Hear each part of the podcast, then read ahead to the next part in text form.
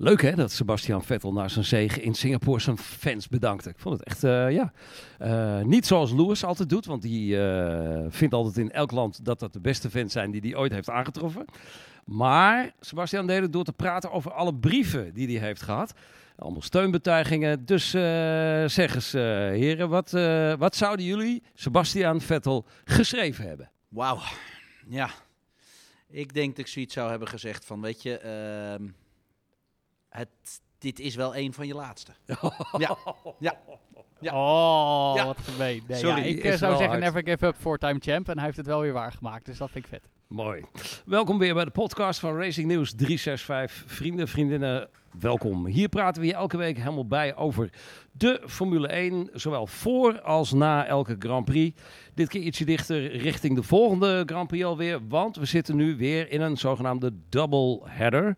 En iemand die ook alles weet van dubbeling. Dat is onze favoriet van Nederlands bekendste race om de tweeling. Namelijk Tom Coronel. applaus, applaus, applaus. Hij klapt vooral zelf, hè? Dankjewel, jongens. ziet u niet, maar hij klapt vooral zelf. Hartstikke mooi. Ja, probeer er een beetje extra, extra dynamiek aan te geven. Dankjewel, jongens. Oké, natuurlijk ook weer bij ons in de show, maar dan weer eens uh, op verre afstand is uh, onze eigen Formule 1 journalist bij Racing News 365.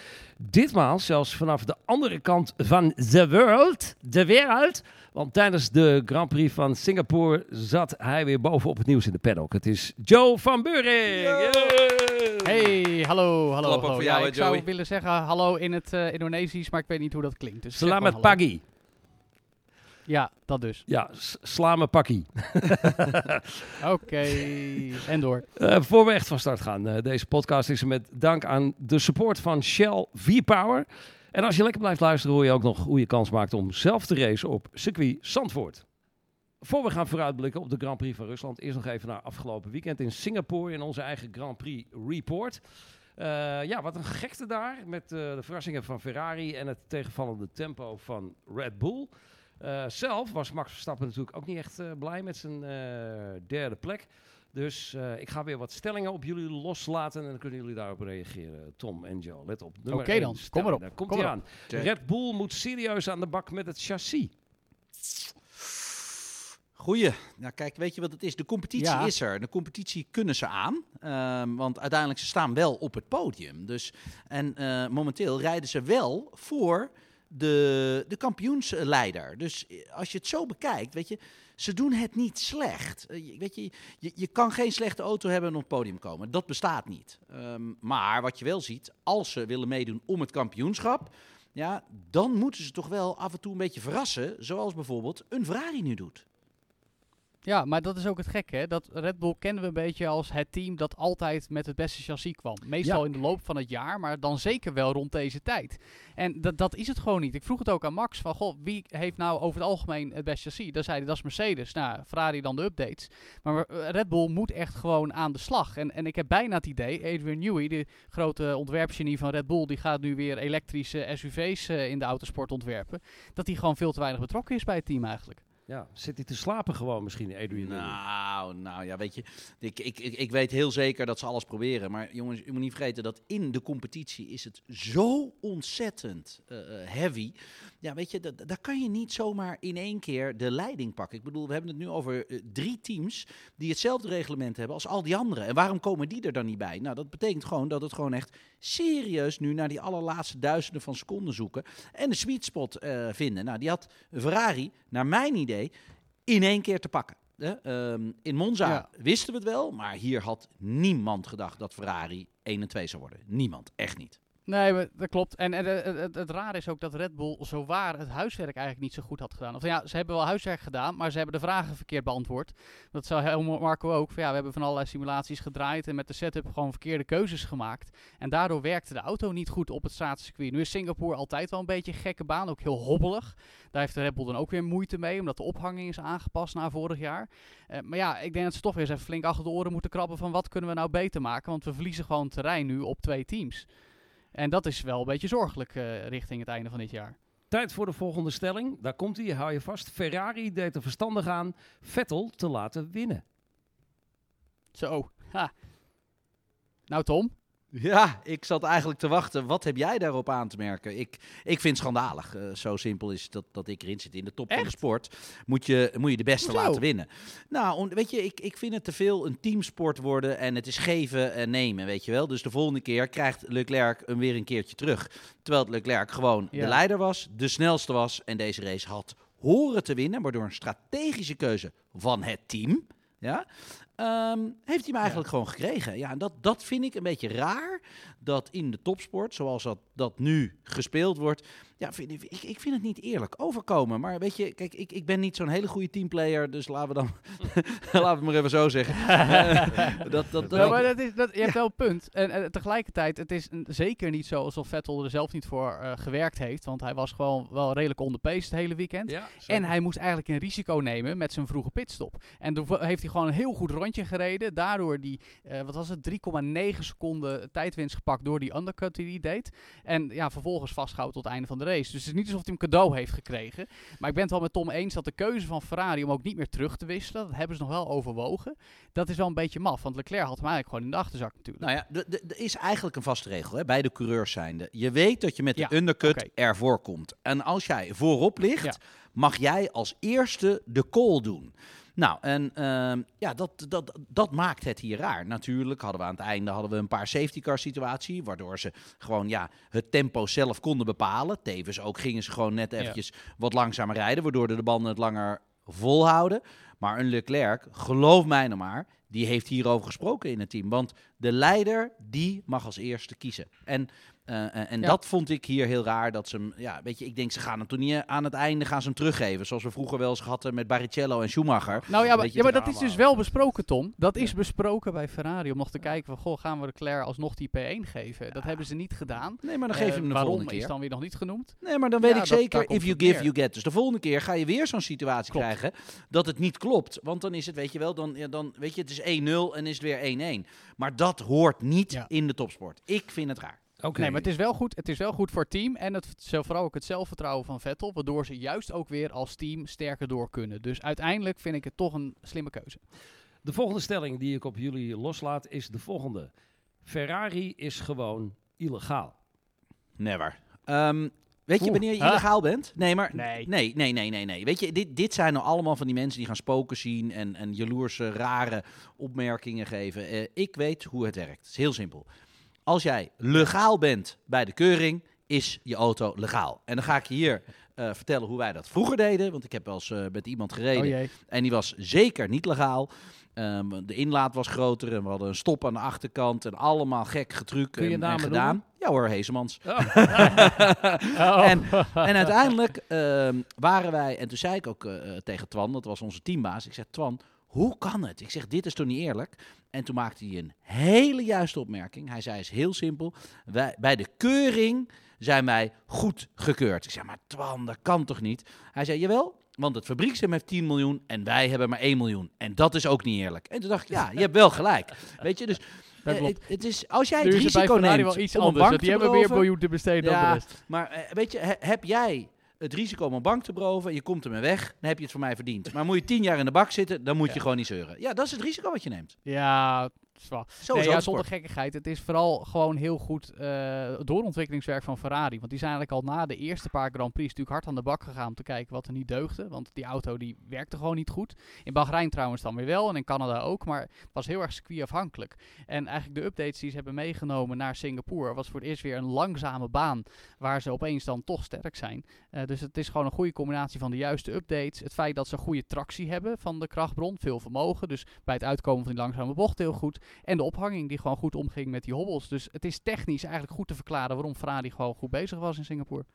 De volgende stelling die ik op jullie loslaat is... slakkengang en safety cars maakten de race suf en complex. Ja, nou, nee. Want op Oh. een straatcircuit als coureur zijnde... Nee, nee, nee. Op een straatcircuit als coureur zijnde... serieus, moeilijk, zwaar, concentratie. Want iedere fout wordt zo zwaar afgestraft. Dus als coureur kijk ik heel anders naar de race... dan de mensen die thuis zitten.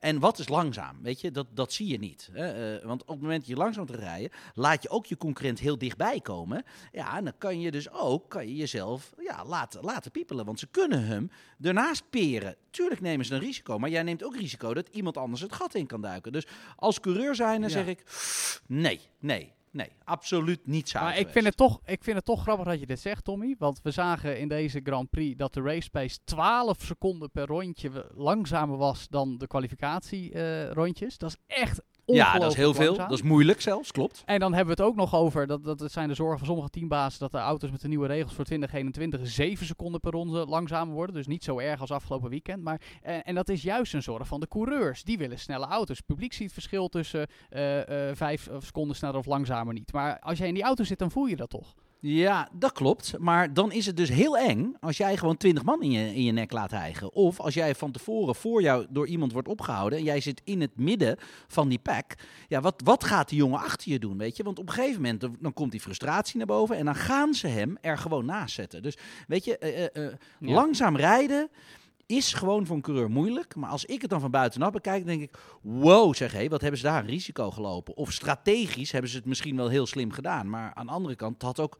Volledig anders kunnen zijn. Want als je sneller bent, rij gewoon weg, man. Maling aan, wegwezen, Ja. sla een gat. Nou, het is, het, en toch is het heel lastig uitleggen aan het wereldpubliek waarom die auto's zo langzaam reden. Snap je? Dus, dus de kijkersbeleving is een beetje raar op zo'n weekend. Ja, strategisch, maar ik denk niet dat je het kan zien van buitenaf. En als coureur zijnde kan ik je Ja. echt vertellen, als iedereen zo dicht bij elkaar zit, je durft geen pitstop meer te maken, eh, je durft hem er niet naast te zetten, want dan krijg je in één keer drie man over je heen. Of juist wel ernaast Ja. zetten, want dit is je kans. Weet je, ja, nee hoor. Ik, En met die eh, safety car situaties heb je natuurlijk ook, eh, als je wat verder op zit, heb je weinig overzicht met al die bochten. eh, of eh, de eerste, eh, de koploper, de, die vooraan rijdt, al aan het wegrijden is. Of Nou die ja. al aan het uh, of die aan het accelereren is. dat- en, nee, dat is en zeker als hij een fout Ja. maakt, ik bedoel, dan klapt alles op elkaar. Hè? Ik bedoel, we kennen natuurlijk de straatraces, dat, eh, dat ergens eh, vooraan, eh, dan komt de klapper. Jij komt de hoek om en je ziet niks. Hè? Nee. Want je komt gewoon blind met 200 de hoek om. Precies. En in één keer staan er vijf man op elkaar. Ja. Nee, het is als coureur zijnde heel spannend. Oké, door, want dat doet de Formule 1 natuurlijk ook. Komend weekend wordt er alweer geraced in Rusland. Dus eh, daarover gaat nu onze Grand Preview. Nog een paar stellingen daarover voor jullie mannen, let op. Deze Prix gaat om geld, want Rusland heeft geen racecultuur. Politiek en geld. Ja. Ehm, het is, ja, kijk, toch ook geraced? eh, nee, in Sochi heb ik nooit gereisd. Nee, dat is nou een Eh, van die Rusland? circuits. Nee, maar wel, wel in Rusland. Rusland toch? Andere banen? zeker weten. Ja, ja, ja. Moskou. eh, Moskou, eh, daar, daar zit het circuit anderhalf uur vandaan. Eh, Moskou Raceway. Ehm, ja, daar was weinig publiek. Dat klopt. Wel een serieus gave baan hebben ze daar neergelegd. Dus je ziet wel dat er geld is om iets neer te leggen. Maar dat is natuurlijk om je politiek toch te laten eh, doen gelden, eh, zeg maar, over de hele wereld. Want ja, mensen die zoveel geld betalen om de Grand Prix er naartoe te halen, is eigenlijk een soort van promotie van je land of promotie van jezelf. En dat zie je natuurlijk ook bij Poetin, want die komt natuurlijk altijd even handjes schudden Ja. bij de finish. Dus ja, ik, Ja. ik zie dit Heel als een promotieplaatje. En dat, eh, en dat is het. Ik ken de baan niet, ehm, dus ik, ik kan daar heel weinig over zeggen, als ik eerlijk ben. Nee, ja, da- daar wil ik zo meteen nog wel even op. Wat ik wel eh, grappig vind, is een tijdje geleden trok ik op met een eh, Russisch autosportjournalist. En die vertelde mij dat er zelfs in de Sovjet-tijd wel degelijk geraced is. Dan denk je, communisme, daar is geen ruimte voor autosport. Maar er waren gewoon... Nee, niet eens. Nee, formuleauto's, Oh. notabene. Geloof het of niet. En eh, hij gaat er nog een, een boek over uitbrengen. Dus ik zei al, laat me alsjeblieft weten wanneer het komt. Want ik wil het heel graag hebben en vertalen. Ehm, maar dan, eh, dan, dan eh, praat ik jullie wel weer bij. Maar in elk geval, eh, ja, weet je, Ru- Rusland heeft dus blijkbaar wel racecultuur. En dat, dat zie je volgens mij ook wel. Nou, Tommy heeft dat wel meegemaakt. Maar het is zo jammer dat deze Grand Prix de schijn tegen heeft. Inderdaad, Poetin komt langs. Het is een beetje een, een- plek waar het allemaal niet zo leeft. Dus ja, nee. Het, ehm, het, het is, het is bij uitstek de Grand Prix waar niemand in de paddock echt naar uitkijkt, volgens mij. Nee, nou, ik, ik, ik kan de beamen inderdaad. Er zijn twee races waar ik eigenlijk nooit naar uitkijk. Dat is China en, en inderdaad Rusland. Maar dat heeft meer denk ik met de Maar China is historie hartstikke te maken. leuk, joh. Gave baan, kan Ja, lekker geraced worden. Uiteindelijk eh, ben ik daar nu eh, ietsjes, ietsjes op teruggekomen. Maar weet je, ook daar had ik zoiets van, weet je, het zijn allemaal Europeanen. En dan zie je gewoon dat de Chinezen zijn allemaal aan het werk. Het, het, het is niet iets, er zit geen mega wow factor in. En dat, dat gevoel van Ja. de beleving van autosport, zoals je in Italië hebt, zoals je in Duitsland hebt, zoals je in Nederland natuurlijk eh, gaat krijgen. Ja, die, die voel ik daar Ja, gewoon ja. niet. En dat is, weet je, dat is heel moeilijk uit te leggen. Duidelijk verhaal. Het eh Sochi Autodroom mag als eerste van de Formule 1 kalender, leg ik even bij jullie neer. Ja, die wil ik dus weer oppakken. Want dat sluit een beetje aan bij wat we net al zeiden. Het is niet alleen zo dat de andere mensen in de paddock dan coureurs er niet naar uitkijken. Maar de coureurs ook niet echt. Die zeggen ook, ja, het is een beetje een saaie baan. Weet je ondanks dat hij modern is, eh, ontworpen door Tielke. Dus juist, eh, weet je, eh, zou inhalen moeten bevorderen. rechte stukken, langzame bochten, middensnelheid bochten. En toch is hij niet leuk. En, en heeft een heel glad asfalt. Dus weer een voordeeltje voor Mercedes. Het- het- het- is in geen enkel opzicht een leuk circuit. Dus ik snap niet waarom ze het ooit hebben neergelegd eigenlijk. Ik ben er nooit geweest. Ik zou het echt niet weten. Van buitenaf ziet het er cool uit. En ik heb altijd circuits waar ik nog niet geraced heb, waar wel geraced wordt, dan denk ik, damn it, ik, ik moet daar gewoon een keer geraced hebben. Ja, maar weet je, dat zijn van die dingen, je, je, dat moet je even Ja, er afvinken. Dus eh, ja, mijn excuses. Ik kan hier absoluut niet over meepraten. Behalve dat ik, als ik het van buitenaf bekijk, dat ik weet, er wordt weinig geraced. Dus er is maar één schone lijn. Ja, en dat vind ik altijd een beetje jammer. Maar het ziet er van buitenaf wel cool uit. Dus hij moet nog op mijn lijstje komen staan. Ik wou zeggen, ik hoor graag van je als je er geweest bent. In ieder geval is er één ding wat we zeker weten. En dat is aan de hand van die eh, leuke filmpjes op YouTube. eh, meestal gemaakt door Russische automobilisten. Dat ze wel een hoop kunnen leren van de coureurs. Kanonnen zeggen, wat hebben ze Ja, daar een slechte rijstijl. Och, och. Mamma mia. och, ik, och. als ik daar ook op de Maar, weg eh, reed naar weten jullie ook waarom ze al die dashcams altijd aan hebben staan? Ja, is Ja. verplicht voor de verzekering. Juist, dat vind ik wel grappig. Dus dat levert ook een heleboel goede beelden op. Ja, en, maar, maar ze rijden ook echt slecht. Eh, Ik stond in de file naar het vliegveld eh, bij Moskou vanaf het circuit. En dan zijn gewoon de grootste, dikste auto's, die hebben gewoon voorrang. Ja, en dat ja. zijn dan, weet je, de Range Rovers Ja, ja. met donkere ramen en dat soort dingen. En die gaan dus ook gewoon niet over de vluchtstrook. Nee, die rijden gewoon rechts over het gras alles voorbij. Het is daar gewoon echt serieus.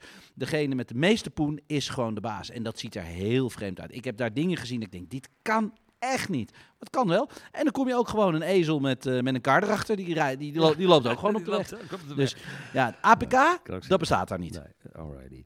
Eh, de laatste stelling die ik even neerleg. Joe en Tommy, let goed op. Ferrari kan nu Ja. overal winnen. Red Bull heeft het hier zwaar. Ja, ik vrees van wel. Dit is bij uitstek weer zo'n circuit waar Max eigenlijk al een beetje van weet dat het waarschijnlijk niet gaat lukken.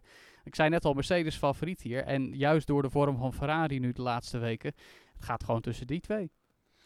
Ehm, ja, maar in principe ook gaaf voor het kampioenschap. Als je ziet dat, eh dat Hamilton Jawel. zo ver aan de leiding staat, heb ik zoiets van, weet je, het, het wordt een beetje saai. Als nou de tweede gedeelte van het seizoen een Ferrari-feestje gaat worden, en dan hoop ik natuurlijk ook een Red Bull-feestje. Eh, maar Ferrari zie je gewoon heel duidelijk dat die net eventjes eh, de overhand heeft. Ja, weet je, dan, dan, dan wordt het misschien nog aan het einde van seizoen een klein beetje interessant. En ja, dan zie ik dan nu toch echt wel heel duidelijk dat ze bij eh, Mercedes één echte kopman hebben. En bij Ferrari zijn er toch twee zijn aan het knokken om, om, om, om vooraan te komen. En dat, ja, dat vind ik raar. En ja, dat gaat wel ten koste van onze Max. Want ja, je ziet gewoon echt wel Ja. dat, dat de Red Bull net even daar tekort komt.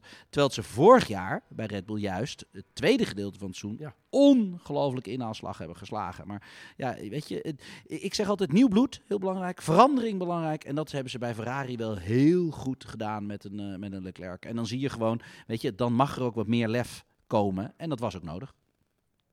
Ja, en van Max kunnen we helaas niet zo heel veel verwachten. Podiumpje zal heel mooi zijn, maar eh, ja, dat, dat wel weer gek. In Singapore ging hij als favoriet naartoe, werd het dan niet. Eh, maar hier gaat hij eigenlijk al helemaal niet als favoriet naartoe. Nee, dus misschien wordt hij het dan juist wel. Nou, weet je, je- Ja, dat, dat, kan, dat is wel weer zo, ja. Eh, dit, is, dit is Formule 1. eh dus niets veranderlijker dan autosport. En eh, we hebben wel Dat vaker gezien dat we dachten bij Max, het wordt hem niet. En hij pakte hem wel. Kijk, weet je, je kan ook profiteren van andermans fouten. Ehm, want anders kan je net zo goed gewoon niet meedoen. En derde worden is niks is mis mee. Ik ken mensen die zijn kampioen geworden. En die hebben geen race gewonnen dat seizoen. Maar die gingen wel het einde van het seizoen met het kampioenschap te vandoor. Was eh, James Hunt, was dat niet, eh, als ik even nadenk? Nee, die heeft gewoon Nee. races gewonnen. Alain, Alain Prost, eh, die heeft... eh, Nou ja, dan heb je het over de Formule Keke 1. Maar er Rosberg. zijn natuurlijk... Keke Rosberg Keke heeft ooit een kampioenschap Nou, ja, gewonnen met ja, ja, ja. één Grand Prix overwinning. Nou, Ja, ja, ja. dat bedoel ik. En Ja. Max heeft er volgens mij Precies. al meerdere. Goed. Oké, mannen. Ik wil weer harde voorspellingen horen. AUB. Ehm, en naar die voor Singapore hoeven we niet te kijken, want niemand had Vettel en Ferrari getipt. Nee, kun je Dus, nagaan. eh, wij, zijn de, wij zijn de liefhebbers en de- experts. Maar dit bedoel ik dus Ja, ja, niet ja, ja. veranderlijker met Formule 1. Ja, precies. Ehm, eh, Ik hoop eigenlijk een beetje dat Vettel en Leclerc zodanig tegen elkaar tekeer gaan dat ze elkaar er lekker af gaan rijden. Maar dat terzijde. Eh typisch, misschien Grosjean, ja, hij veroorzaakte de eerste uitvalbeurt in eh, Singapore. Eh, van Russell dan, hè, van eh, deze meneer. Ja. En nu over Rusland. Heren coureur en kenner, misschien kunnen jullie mij vertellen. Wie pakt pole position? Bottas. Bottas. Eerste overwinning hier ja, gepakt. Ja, ja, Bottas. Eh, die gaat hier Ah, altijd erg goed. Ja, ja, de- ja, ik- ja. ja, weet je, dat is toch een beetje de underdog. En eh, ik, ik, ik heb wel zoiets van, weet je, als je regisseur bent van een film, dan moet je toch iedere keer een andere held kiezen. Dus voor mij is dat, is dat nu gewoon, gewoon Bottas. Ja. En de eerste uitvaller. Wauw. Ja, weet je, dan moet je toch wat verder eh, achterin gaan zoeken. Dan heb ik, ja, dan weet je, dan, dan zie ik eh, Kvyat, weet je wel, die staat toch onder druk. Rusland, die heeft al eerder daar, zeg maar, een beetje, Nou, een beetje Fiat op- staat niet onder druk, joh. nou ja, nee, wel, voor, voor, eh, wel omdat hij in eigen land wil scoren. Dat is hoe ik het zie. Ja, op die Ja? fiets. Ja, Dus- ja, dus ik bedoel ja, dat- Jij denkt terug aan drie jaar geleden. Ja, drie jaar geleden was het ook een sortiment van, eh, ja, da- da- daar kwam het woord torpedo vandaan. En ik heb altijd zoiets, weet je, in eigen land heb je heel veel te doen, wat minder concentratie voor de race. Dus ik, eh, ik, ja, ik zet hem eh, in voor de eerste klapper in Sochi.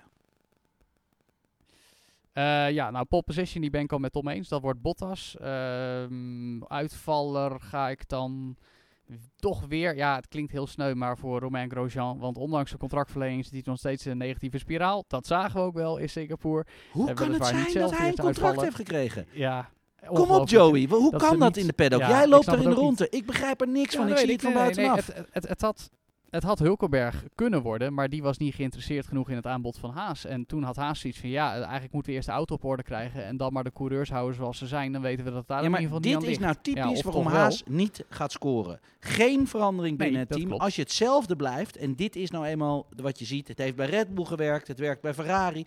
Haas blijft een beetje, net als bij Mercedes, een beetje, een beetje hangen in, weet je, safe, dit is wat we kennen. Ja, dan gebeurt er niks. Binnen in een team begint het niet te Nee. borrelen. En het moet borrelen. En dan moet je verandering. Ja. Ik ben altijd beter Ja. geworden in welke verandering ik ooit gedaan heb. Ja, en ook Ja. met mijn vriendinnen.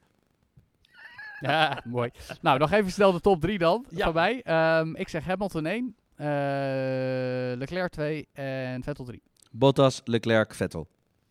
Duidelijk. Het, Hamilton Geen en Max Max, dus, die gaan te veel met elkaar in de clinch. En eh, dat wordt net even Oh jee, daar gaan we weer. Nee, lekker. Ja. Goed racen. Ik zeg, eh, Ja, ik zeg Bottas, Max en eh, Albon. De the opportunist. fuck, zeg Ocon. gaaf. Ik zeg Ferrari rijdt elkaar eraf. Vettel Vet. en Leclerc die gaan, die, Leclerc, sorry, die gaan eh, met elkaar in de clinch. En daar, daar, daar, da- die spanning die loopt op. Het is, er hangt veel vanaf. Ja, boem, boem, boem. Lekker. Klinkt goed. Het gaat knallen. Weet jij als Mooi. luisteraar het eventueel beter? Vergeet niet trouwens dat je tijdens elke Grand Prix weekend eh, zelf mee kan doen aan de voorspelgame op onze site. En dan maak je ook nog eens kans op mooie prijzen.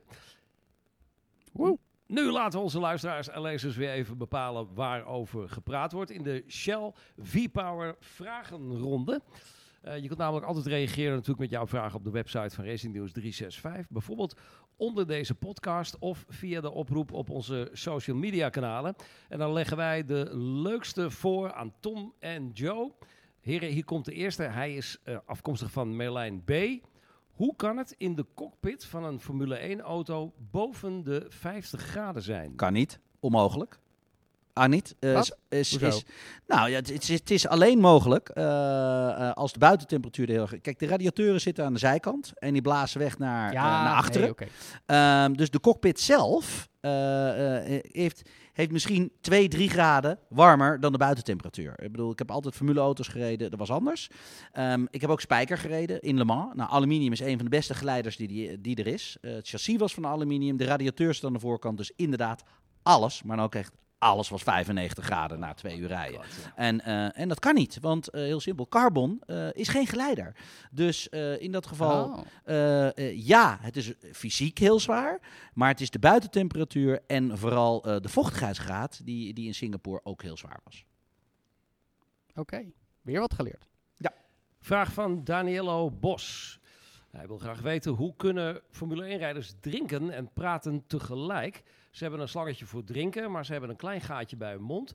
En dat is om nog te kunnen praten tegen de ingenieur. Maar hoe kunnen ze dan ook gaan drinken als ze dat niet met handen kunnen doen? Hebben ze die dan toch de hele tijd in de mond dan?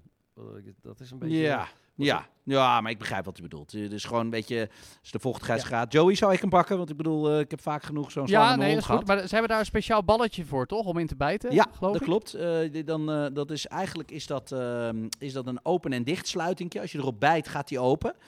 Dan kan je, ik, ha, ik heb verschillende manieren gehad. Dan druk je op een knopje en dan spuit het echt naar binnen. Nou, dan begin Dat krijg je dan. Ik heb, stikken. ja, ja, echt waar, joh. Want dat spuit met macht 3 naar binnen.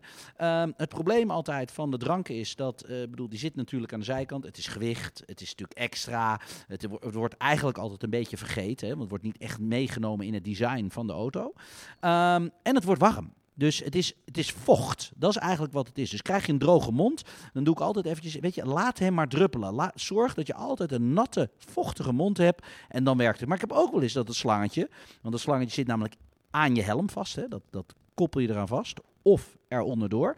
Dat die losging, ja, dan had ik gewoon een hele wilde slang die voor mijn gezicht liep, eh, liep te wapperen. En alleen En maar, eh, eh, ja, is echt hop, hop, hop, hop, hop, aan hop, het echt zo, spuiten ja, en- ja, en dus dat heb ik ook wel eens gehad in de Formule nippeltijdperk. boe- boekaken noemen ze dat. Ja, nou, de boekaken, die heb Ja, ik onder mijn ja, ja. arm heb ik hem gedaan. En eh, ja, dat, dat Ja. was hem dan. Dus er zijn heel. Vind ik wel typisch trouwens, want eh eh, Daniel Kvyat vertelde ook nog dat hij eh, eerdere keer volgens mij in Singapore heeft meegemaakt dat, eh, of ik weet niet meer, was een coureur die vertelde dat de drankfles eh, toen nog op een danige manier gemonteerd was in de auto, dat daar juist wel te veel warmte op afstraalde. Dus toen was hij eigenlijk gewoon gloeiend hete Ja. thee aan het drinken de hele race lang. Ja. Oh, dat is Ja. ook, eh, dat Ja, maar, maar, dat lijkt me maar niks. dat klopt, want je, je kan het niet koel houden, hè, want dan, dan zetten ze dat ijs erin. Maar ja, dat Nee. is natuurlijk als, want het zit vaak naast eh, de, de, de cockpit. Ehm, ja, da- da- daar Ja. wordt het gewoon inderdaad gewoon warm, want het zit naast de radiateurs. En, eh, en je pakt natuurlijk ook de buitentemperatuur mee. Dus ja, dat wordt een beetje, een beetje Ja. theeachtig. Maar dan nog, het is vocht. En uiteindelijk gaat het om vocht. Ja, precies. Vraag van Eelke. Ik heb me afgevraagd waar Max Verstappen in de derde training in Singapore zo laat naar buiten ging. Dan heb je amper tijd om die auto goed af te stellen, toch? Nou, die is redelijk simpel, ehm, want de omstandigheden zijn niet representatief eh, in de derde vrije training. Zaterdagochtend, dan is het nog een beetje licht en is het nog een stukje warmer ook. Eh, de baan ligt er nog anders bij. Eh, en dat zie je eigenlijk vaker bij eh, avondraces, dat eh, ook in de eerste vrije training, kijk dan gaan ze natuurlijk sowieso heel rijden, want dat zijn de eerste meters van het weekend. Maar zo'n derde vrije training, dat heeft eigenlijk niet zoveel zin. Anderzijds kan het ook zijn dat ze gewoon heel erg druk bezig zijn met ja, nieuwe montage van onderdelen. Soms ook reparaties, maar in dit geval is het in Singapore vooral ja, gewoon geen representatieve sessie richting de race. En de Nee, dat is, dat is inderdaad, weet je, de- de- je- je concentreert je op de kwalificatie. Dat is een bepaalde basis. Je weet welk tijdstip het is, je weet de temperatuur van het asfalt. En als het gewoon nergens mee te maken heeft, niet de kwalificatie en ook niet de race, ja, is het track time. Dat is uiteindelijk eh, waar, waar Joey het over heeft. Dus onderdelen checken, eh, een beetje downforce dingetjes checken. Ja, vaak doen de mensen dan de longruns. eh dat, dat kan. Want weet je, weet je het, is, het is dan inderdaad een beetje doelloos om die condities als referentie te gebruiken, zowel voor de quali als de race. Een vraag binnengekomen van maar dan anders. Nu het kampioenschap weer binnen is, denk ik dat Mercedes één groot toneelspel speelt na de winterstop. Zo camoufleert het team dat ze alweer alles op alles hebben gezet voor volgend jaar. Daardoor kunnen Ferrari en Red Bull nu weer dichterbij komen. Hamilton is wat mij betreft de beste toneelspeler in de Formule 1 om dit spelletje mee te spelen. De vraag is hierbij, hoe denken jullie daarover? Is dit te ver gezocht? Of speelt Mercedes dit soort spelletjes wel degelijk? Ja, lekker aluminium hoedjes. Nou Tom, begin maar. Ja, nee, complete, complete onzin. Het is heel simpel. Je wil gewoon winnen. Dit is, dit is topsport. Ehm, Ja. eh, dus eh, weet je, dan zeggen mensen ja, we, we hebben hem wat teruggeschroefd, want dan kan de concurrentie wat dichterbij komen. Nee, nee, nee, nee. Je, je, je bent, het zijn allemaal Nee, mensen die willen winnen. Die hebben maar één focus en die, en die willen gewoon met die grote beker mee naar huis. En dat is Ja. instinct, dat kan je niet remmen. Ik, er is eens aan mij gevraagd, Tom, ga eens wat langzamer rijden. Dat kan ik niet. Het lukt niet. Je wil het uiterste eruit halen. Je bent, je bent gewend om altijd op die limiet te zitten. En dat is maar alles. En dat is ook bij de teambazen zo. Dus ook bij de motoren zo. Kijk, het kan wel zijn dat je zegt, weet je wat, we moeten wat voorzichtiger aan met de motoren doen voor het einde van het seizoen. Ja, kijk, dan kan het zijn dat je hem ietsjes terugschroeft. Maar dan is het, dan is het strategisch. Dat is heel iets anders. Maar je gaat niet je concurrentie dichterbij laten doen komen. Never, never, nooit niet. Maar jij kan toch wel ook eh, een, een, rondje iets langzamer rijden? Dat, dat kunnen toch alle coureurs? Langzamer rijden? Ja, Ja, iets- maar iets- dat- Gewoon Ja, maar- om, om de banden te Ja, sparen. om de nee, Ja, maar dat doe je één ronde. Voor strate- Ja. Ja.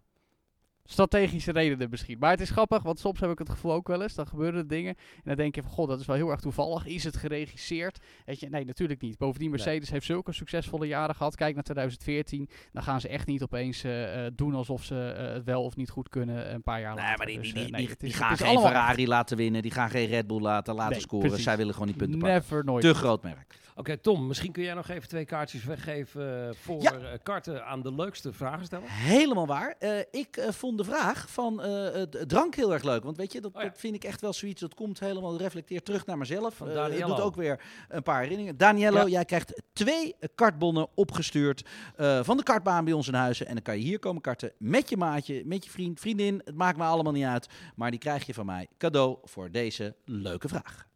En wat speelt er verder nog allemaal in de autosportwereld? Iemand nog een gekke bom gedropt ergens in Singapore. Dat heeft eh, Joe ongetwijfeld opgeschreven in zijn aantekeningen boekje.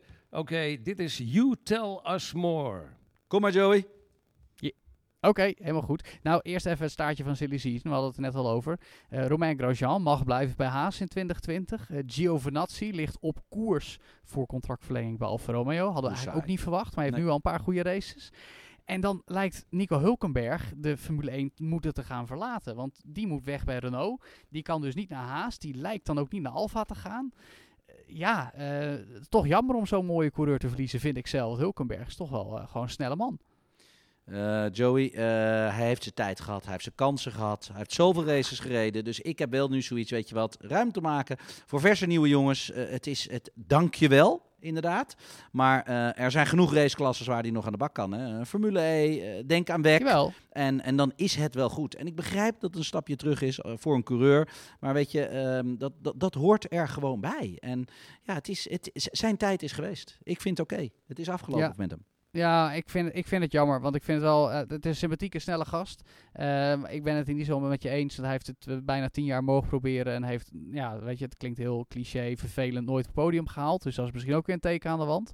Ehm, heel klein kansje, misschien nog toch bij Williams daar, maar ja, dat wil hij zelf eigenlijk niet in de achterhoede. En dat moet je ook niet willen, vind ik, als coureur, toch Tom? Als je dan zo'n carrière al gehad hebt, dan Nee, nee, nee. Dan doe je het echt als om een jaartje zeg maar even geparkeerd te worden. Eh, dat, je, dat, je, Ja. dat je een beetje goed betaald wordt en daar Williams ja, een klein beetje mee probeert te helpen. Want dat vind ik wel, weet je. Williams heeft natuurlijk dit jaar echt wel gewoon een coureur met ervaring gemist. Dat is ook wel belangrijk als je wil Ja. groeien.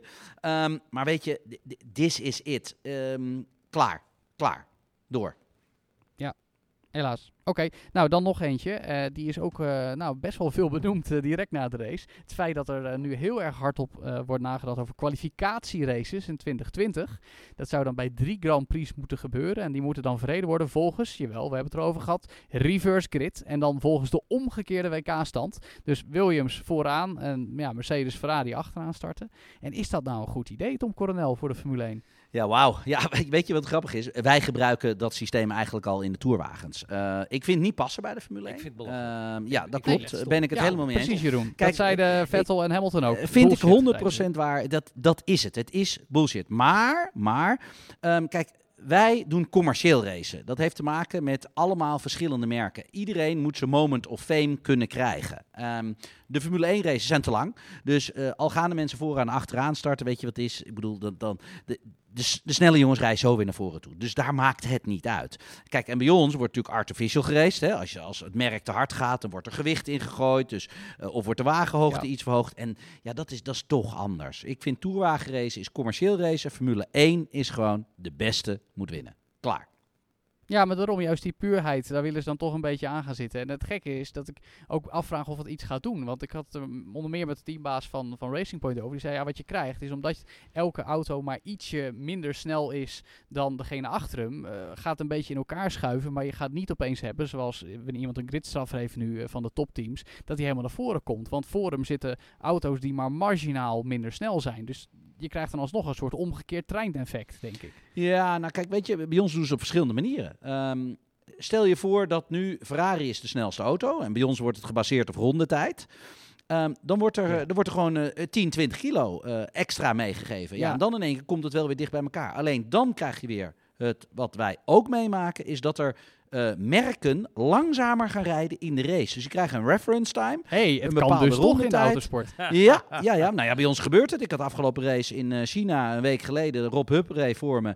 En die ging bij de eerste bocht expres van zijn gas af. En er was een gele vlagsituatie. Dus ik kon hem ook niet inhalen. Ik zei, wat ben je nou aan het doen? Hij zei, ja, ik Oh. mocht niet harder dan eh eh 1,54 rijden. Anders krijgen we de 20 kilo bij de volgende race. Dus dan zie je dat, Ja, ja. weet je, dan wordt het Ja, weer strategisch racen. En dat vind ik, dat mag niet in de Formule 1. Nee, sandbaggen noemen we dat ook wel. Jammer, Check. toch Ja. wel.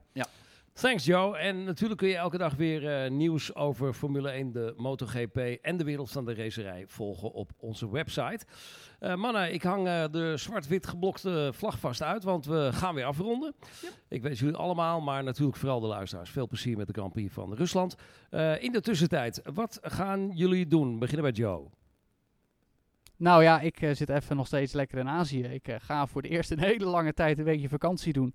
Eh, de Grand Prix van Rusland ga ik daarmee overslaan. Want ik vond het wel even mooi geweest na drie, vier op een rij. En dan eh, ga ik je natuurlijk wel weer eh, lekker vermoeien met allemaal paddockwijsheden. Die ik gelukkig via wat collega's ook kan meekrijgen. En dan eh, zie ik jullie volgende week weer. Of Joey, geval heerlijk om altijd te horen dat jij daar gewoon rondloopt. En dat je als een van de allereerste gewoon altijd al die, die, die, die heerlijke dingetjes uit het paddock krijgt. Want ja, weet je, dat, dat, dat Ja, zijn toch dingen die missen wij een klein beetje. En dat, dat vinden wij wel heel fijn. Ik, ik zelf ga racen. Ik rij de TCR 500 op Spa-Francorchamps. Dat is de 500. Dat is een 500 ronde race. Die rijd ik met, eh, met Ivo Breukers, met Rick Breukers. En die rijd ik dan met Peppe Oriola. Die heb ik zelf bij het team gehaald in een Cupra. En dat is een 500 ronde race. We verwachten daar ongeveer 24 uur mee te doen. En dat is eh, eh, 4, 5, Vet. eh, 6 oktober. Lekker op Spa. Knallen. Juist. 24 uur lang. Heel vet. Moet je Lekker zeker bezig. over napraten volgende week. Yep. Het is een mooie event. Moet je zeker naar gaan kijken als je in de buurt bent. Eh Tom rijdt dan daar op Spa. Ik ga natuurlijk eh, mijn radio-uitzending eh, weer voorbereiden en eh, maken. Elke dag tussen 7 en 10 op Radio 5. Je dag is goed. En dan hebben we volgens mij allemaal op een rijtje gezet wat wij allemaal gaan doen. Heerlijk. We blijven lekker druk. Maar wel de Formule 1 volgen. Ja hoor. Zeker. Gewoon kijken. Aanstaande zondag weer. Eh, Dit was weer de podcast van Racing News 365. Dank dat je weer luisterde. En vergeet vooral niet om je te abonneren op onze podcast via Spotify of Apple Podcast. En laat daar ook even een recensie achter, want daar zijn we natuurlijk ook heel erg benieuwd naar. Tot slot nog even, deze podcast wordt mede mogelijk gemaakt door Shell V-Power. En neem vooral een kijkje op racingnews365.nl slash Shell V-Power. Voor de mooie prijzen. En als je daar aanmeldt, maak je kans op onze eigen race experience op circuit Zandvoort. Geniet van je raceweek en tot de volgende podcast. Doei doei! Yo, yo, yo.